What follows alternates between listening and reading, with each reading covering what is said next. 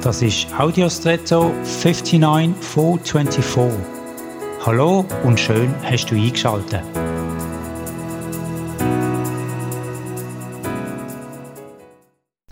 Für moderne elektronische Geräte gibt es sogenannte digitale Stifte, also Digital Pens.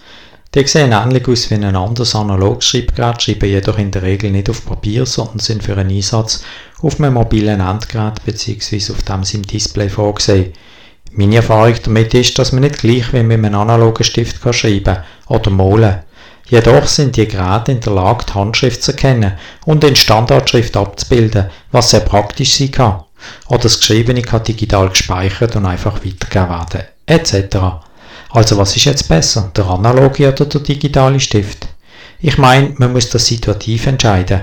So ist es auch mit vielen anderen im Leben.